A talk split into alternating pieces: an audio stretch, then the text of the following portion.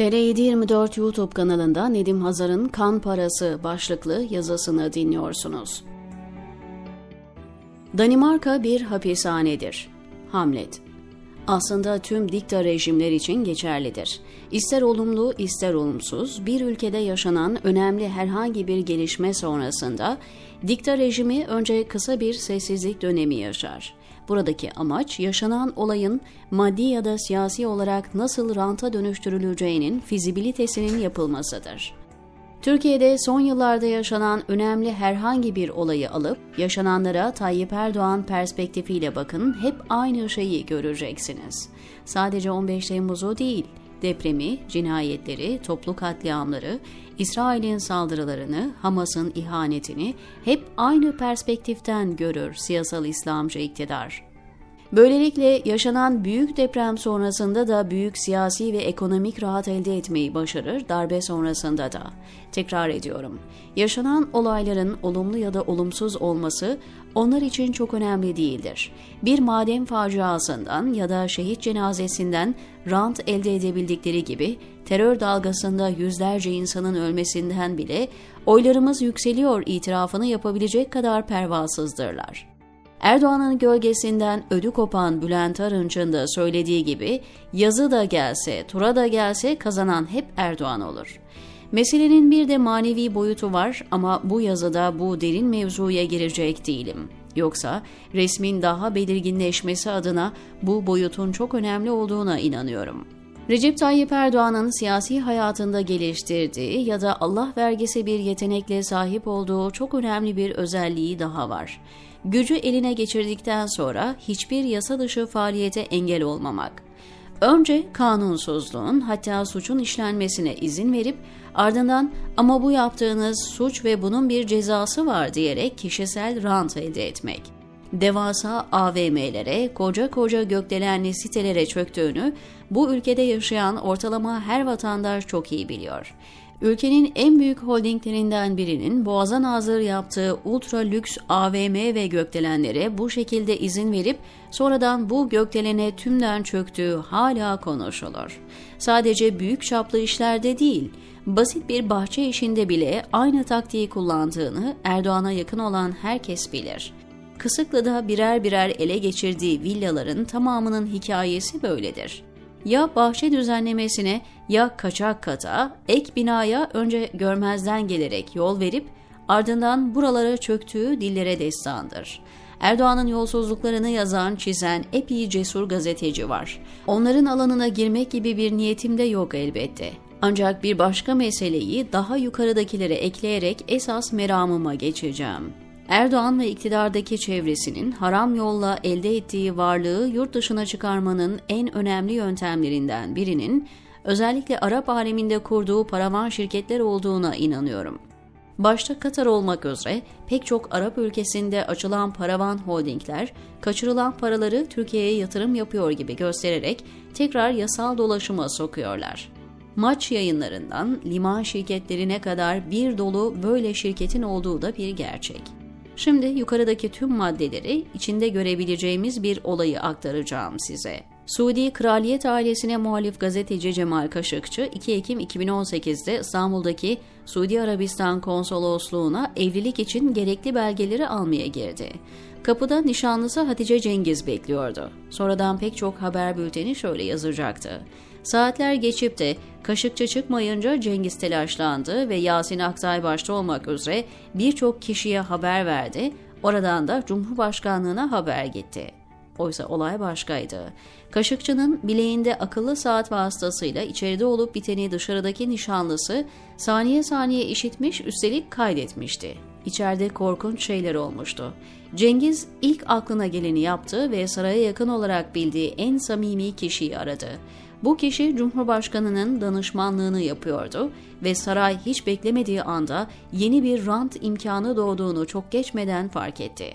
Haberler gerçeği yansıtmasa da bir gazetecinin Arabistan konsolosluğunda kaybolduğu tek doğru olan kısımdı ve başta Amerika olmak üzere özgür ülkelerin çoğunda dikkatler Türkiye'ye çevrildi ve elbette Arabistan'a. Riyad, Kaşıkçı'nın konsolosluktan birkaç saat içinde çıktığını savunurken ortadan kaybolan Kaşıkçı'nın başına ne geldiğini, dünya Türkiye Cumhurbaşkanlığı'nın elindeki istihbarat bilgilerinden, uluslararası ve zaman zaman da yerel basına sızdırdığı haberlerden yavaş yavaş öğreniyordu. Bu tür kar kokusu gelen her işte olduğu gibi olayla bizzat Cumhurbaşkanı ilgilenmeye başladı.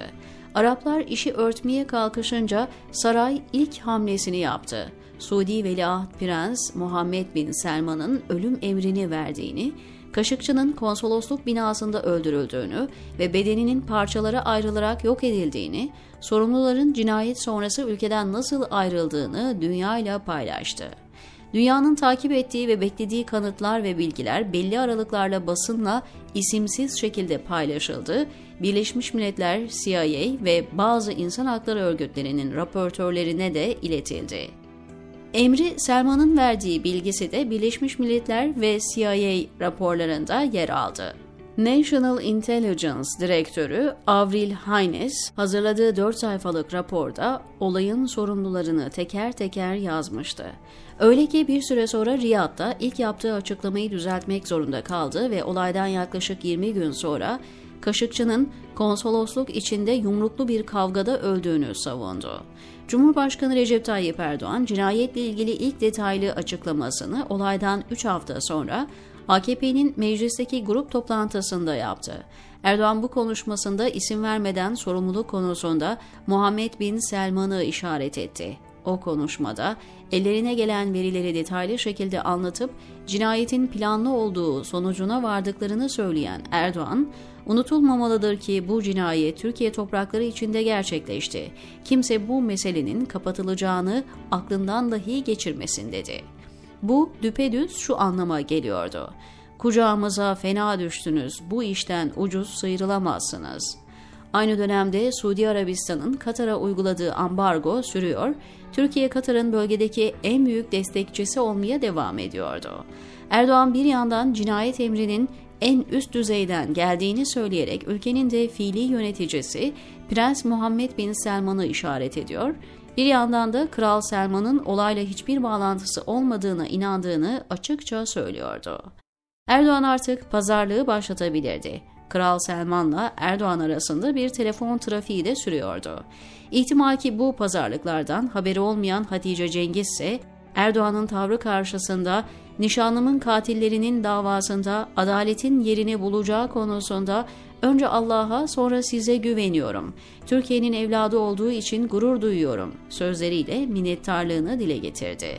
Erdoğan MIT'e detaylı bir rapor hazırlatmıştı. Eli güçlüydü yani. Türk yetkililerin sızdırdığı haberlere göre Kaşıkçı, 28 Eylül'de konsolosluğa giderek belgeler için başvurdu. Kendisine 2 Ekim'de tekrar gelmesini söylediler. 1 Ekim'de Suudi Arabistan'dan istihbaratçılar ve Veliaht Prens Muhammed Bin Selman'ın danışmanlarının da olduğu bir ekip İstanbul'a indi. Ekibin üyeleri Kaşıkçı'nın öldürüldüğü günün hemen ardından farklı uçaklarla Türkiye'den ayrıldı. Diplomatik dokunulmazlıkları da olan bu Suudi vatandaşlarının bir kısmının çantaları da aranmıştı ve bu durumda sarayın pazarlık masasını açık tuttuğunun kanıtıydı. Erdoğan'ın bu olayı kapatmak için muhtemelen çok büyük hatta astronomik bir rakam istediği söylenip durur. Ancak sonraki gelişmelere bakılacak olursa Araplar önceleri kesilen cezaya pek yanaşmadılar. Erdoğan'ı da günahları kadar bile sevmiyorlardı ama kuyruğu fena kaptırmışlardı bir kere. Kaşıkçıya ne olduğuna dair kanıt aramak için konsolosluğa girmek isteyen Türk polisine önce izin verilmedi. 15 Ekim'de ise Türk ve Suudi ekipler konsoloslukta arama yaptı.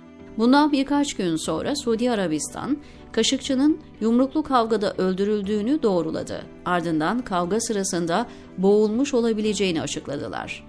Ancak Kaşıkçı'nın cenazesinin nerede olduğuna dair bir açıklama yoktu. Sadece bir yerel işbirlikçiye cenazenin teslim edildiği belirtiliyordu.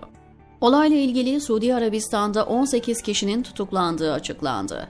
Araplar bu işi böylelikle ucuz ve kestirme yoldan kapatabileceklerini düşünüyorlardı ama Tayyip Erdoğan'ı ciddiye almamakla ne kadar büyük hata ettiklerini kısa sürede anlayacaklardı. Çünkü Erdoğan eli artırmış ve meseleyi ABD Başkanı Donald Trump'a taşımayı başarmıştı. Bu da yetmedi, para karşılığı Washington Post'ta bir makale bile yazdı Erdoğan. 2 Kasım'da Washington Post'ta yazdığı yazıda Türkiye yaşanan olayı tüm yönleriyle aydınlatmak için geçtiğimiz bir aylık süre zarfında elindeki tüm imkanları seferber etti. Bu gayretlerimiz neticesinde tüm dünya Cemal Kaşıkçı'nın soğukkanlı biçimde bir suikast timi tarafından öldürüldüğünü öğrendi. Cinayetin önceden planlandığı kesin olarak ortaya çıktı ifadelerine yer verecekti. Erdoğan aynı yazıda cenazenin nerede olduğunu soruyor, emrin Suudi hükümetinin en üst makamlarından geldiğini belirtiyor ve ve biz hem Türkiye'de devam eden kriminal soruşturma hem de Cemal'in ailesi ve sevdikleri için büyük önem taşıyan bu soruları sormaya devam edeceğiz, diyordu. Bunun büyük bir palavra olduğunu Suudiler de Erdoğan da çok iyi biliyordu ama artık pazarlık çok ciddi bir hal almıştı. Türkiye'den sızdırılan haberler ve belgeler 15 Kasım'da Suudi Arabistan Başsavcı Yardımcısı Şalan Al-Şalan'ın Kaşıkçı'yı öldürme emrinin kendisini ülkeye gerekirse zor kullanarak geri götürmek üzere görevlendirilen ekibin başındaki kişi tarafından verildiğini açıklamaya itti. Al-Şalan'a göre ekipteki 5 kişi suçunu itiraf ediyor, Muhammed Bin Selman'ın olayla bir ilgisi olmadığını söylüyordu.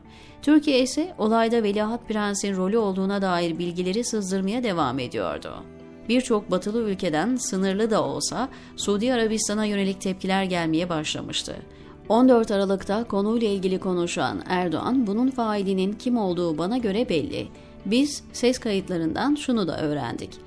Gelenlerin içinde şu andaki Veliaht Prens'in en yakınında olanlar bu işin aktif rol üstlenicisi. Aldığı talimatı yerine getirenler orada. İpe un serdiler, bilgiyi İstanbul Başsavcısına vermediler. Çünkü fail ortada, bunu biliyorlar. Yardım yataklık yapan da yanında, dedi. Son cümlesi enteresandı. Bunlar dünyayı enayi mi zannediyor? Ertesi gün cümlelerine kaldığı yerden devam etti Erdoğan. Kamuoyu önünde Suudileri pazarlık masasına çekmeye zorluyordu. Bu millet enayi değil. Hesabı sormasını bilir ve tabii dedik ki biz herkese açığız. Suudi Arabistan kayıtları almak istedi. Kusura bakmayın o kadar değil. Dinletiriz, gösteririz ama vermeyiz. Verelim de ondan sonra bunları yok mu edeceksiniz?'' Araplar sert kayaya çattıklarını anlamaya başlamışlardı ama yine de ayar sürüyordu. Bu esnada Erdoğan artık son hamlelerini yapmaya başladı.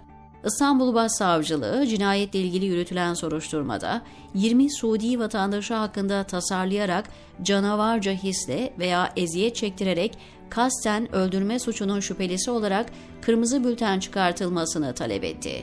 Interpol bu talebi kabul etti ve arama kararı çıkarttı. Riyad ise 11 suçlunun Ocak 2019'da hakim karşısına çıktığını açıkladı, isimleri kamuoyuyla paylaşmadı. Suudi Arabistan'daki yargı süreciyle ilgili bilinmezlik sürerken, Birleşmiş Milletler Yargısız İnfazlar Özel Raportörü Agnes Kalamar'dı bu konuda bir rapor hazırlaması için görevlendirdi. 19 Haziran 2019'da raportör Kalamard'ın 101 sayfalık raporu yayımlandı. Raporda yargı süreciyle ilgili bilgiler de vardı. Buna göre Suudi Arabistan'da yargılananlar arasında Türkiye'nin asıl sorumlu olarak gördüğü isimler yoktu. Raporda Kaşıkçı, uluslararası hukuka göre Suudi Arabistan'ın sorumlu olduğu, kasten ve taammüden tasarlayarak gerçekleşen bir yargısız infazın kurbanı olduğu ifadeleri yer aldı ve Birleşmiş Milletler üyesi ülkelerin uygulaması gereken Kaşıkçı'nın öldürülmesine ilişkin yaptırımlar Veliaht Prens ve onun yurt dışındaki kişisel mal varlıklarını da kapsamalıdır denildi. Birleşmiş Milletler raporu Türkiye'de memnuniyetle karşılandı. Yetkililer ve hükümete yakınlığıyla bilinen medya organları raporun Türkiye'nin haklılığını kanıtladığını belirten açıklamalar yaptı. Prens Selman kıvama gelmeye başlamıştı ancak Erdoğan bastığı yerden ayağını çekmiyor, nefes aldırmıyordu Araplara.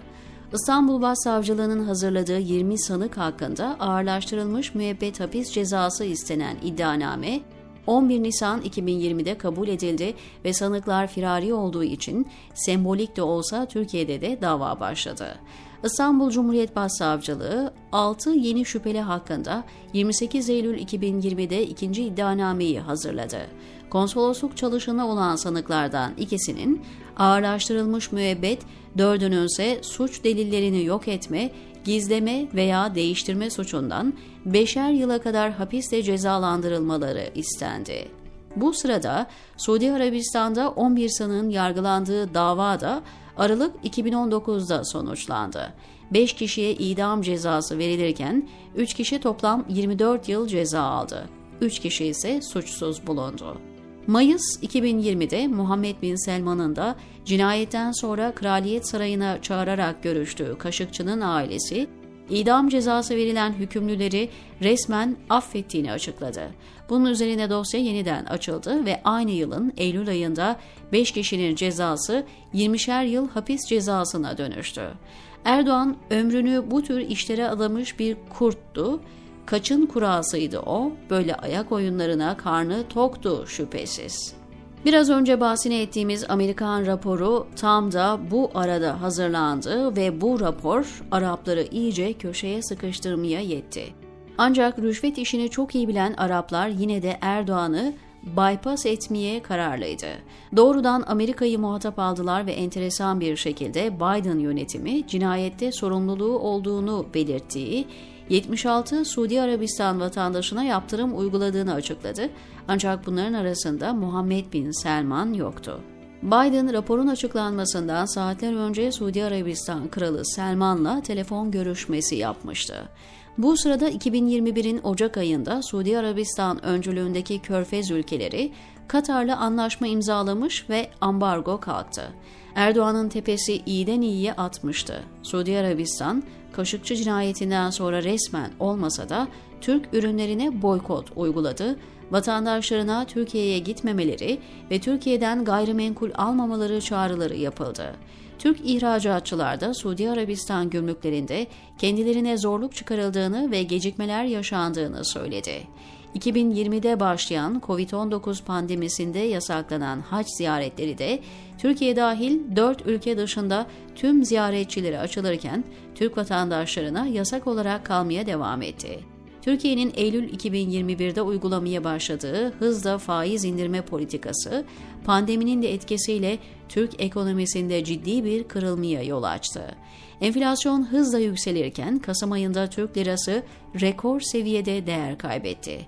Erdoğan çare olarak dostu olan Arap şeyhleri ara bulucu olarak kullanmaya bu dönemde başladı. Suudi Arabistan'ın bölgedeki müttefiklerinden Birleşik Arap Emirlikleri'nin Veliaht Prensi Şeyh Muhammed bin Zayed El Nahyan tam bu tarihte Ankara'yı ziyaret etti. Türkiye'nin 15 Temmuz 2016'daki darbe girişimini desteklemekle suçladığı Birleşik Arap Emirlikleri'nden bu üst düzey ziyaret Körfez ülkeleriyle normalleşme için atılan adımların en büyüğü oldu. Türkiye ile Birleşik Arap Emirlikleri arasında 9 alanda Türkiye'ye doğrudan yatırım içeren anlaşmalar imzalandı. Türkiye ile Birleşik Arap Emirlikleri arasında yapılan anlaşmalar kapsamında 10 milyar dolarlık bir fon tahsis edildi. Erdoğan ülkenin batan ekonomisi için bir nefes borusu açmıştı ama bu tür işlerden kişisel kazanç elde etmediği için Selman'la hala hesabı vardı. Türkiye'de enflasyonun yükseldiği ve TL'deki tarihi değer kaybının devam ettiği bir dönemde 3 Ocak 2022'de Cumhurbaşkanı Erdoğan Türkiye İhracatçılar Meclisi toplantısının çıkışında kendisine Sayın Cumhurbaşkanım Suudi Arabistan'a ihracat çözümünü de bekliyorum diye seslenen bir iş insanına isim vermeden dur bakalım şu anda Şubat'ta beni bekliyor söz verdi. Ben de Şubat'ta Suudi Arabistan'a ziyaretimi yapacağım cevabını verdi. Araplar arzu edilen kıvama gelmişti nihayet. Zor olmuştu ama olmuştu işte. Şubat olmadı ama kısa bir süre sonra Erdoğan'ın Arabistan ziyareti gerçekleşti. Ziyarette iklim sorunundan petrokimyaya, hacı ziyaretinden turizme pek çok şey konuşulmuştu. Bir tek şey hariç, Kaşıkçı cinayeti. Bu görüşmeler esnasındaki konu başlıklarından biri de spor, özellikle futbol konusunda yapılacak işbirliğiydi. 31 Mart'taki duruşmada savcı yargılamanın durmasını ve dosyanın Suudi Arabistan makamlarına devrini talep etti. Mahkeme heyeti savcının talebi hakkında Adalet Bakanlığı'ndan yazılı olarak görüş istenmesine karar verdi.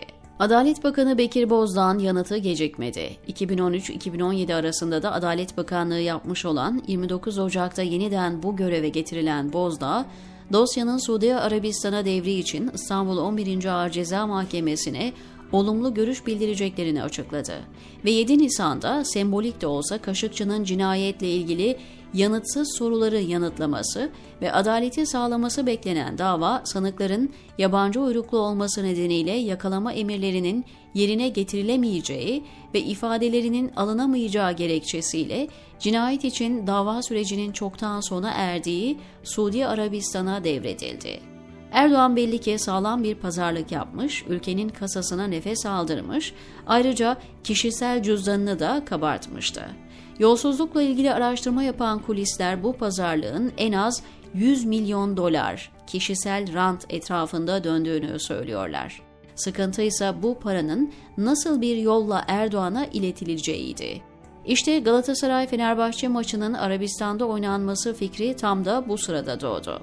Fenerbahçe Başkanı Ali Koç'un da belirttiği gibi Erdoğan'ın emriyle Türkiye Futbol Federasyonu Araplarla sözleşme yaptığında her iki kulübünde bu anlaşmadan haberi bile yoktu. Her şey tıkırında gidiyor, Erdoğan'a gelecek olan para sisteme girebiliyordu. Erdoğan'ın özellikle Arap ülkelerinde kurdurduğu paravan şirketler zaten biliniyordu. Bunlardan biri organizasyonu üstlendi. Ancak hesapta olmayan bir faktör vardı. İki güçlü ve köklü kulübün Cumhuriyet'in kazanımı olarak gördükleri Atatürk'ü ön plana çıkarma çabaları. Suudiler muhtemelen reisinizle anlaştık siz kimsiniz gibisinden düşündüler. Evet onlar için öyle olabilirdi. Söz gelimi bir milli mağlubiyette prens soyunma odasına gidip Suudili futbolcuları falakaya yatırabilirdi ama Türkiye'de Erdoğan'ın tam hakimiyet sağlayamadığı ve ödünün koptuğu tek alandı futbol. Yıllarca yaptığı tüm uğraşlara rağmen kontrol altına alamamıştı ve öyle de oldu. İki kulüp Suudi ilkelliğine res çekip geri geldiler. Erdoğan önce havayı koklamak için sessiz kaldı. Ülkenin hassas kalan belki de tek ucu olan Mustafa Kemal Atatürk sinirine dokunmaya cesaret edemedi ve sözcüsü vasıtasıyla Atatürk ortak değerimiz nevinden açıklama yapmaya mecbur kaldı. Kan parası olarak aylar hatta yıllarca peşinden koştuğu paranın çöp olmasına elbette izin vermeyecekti ama hesapta olmayan bir iş kazası yaşamıştı.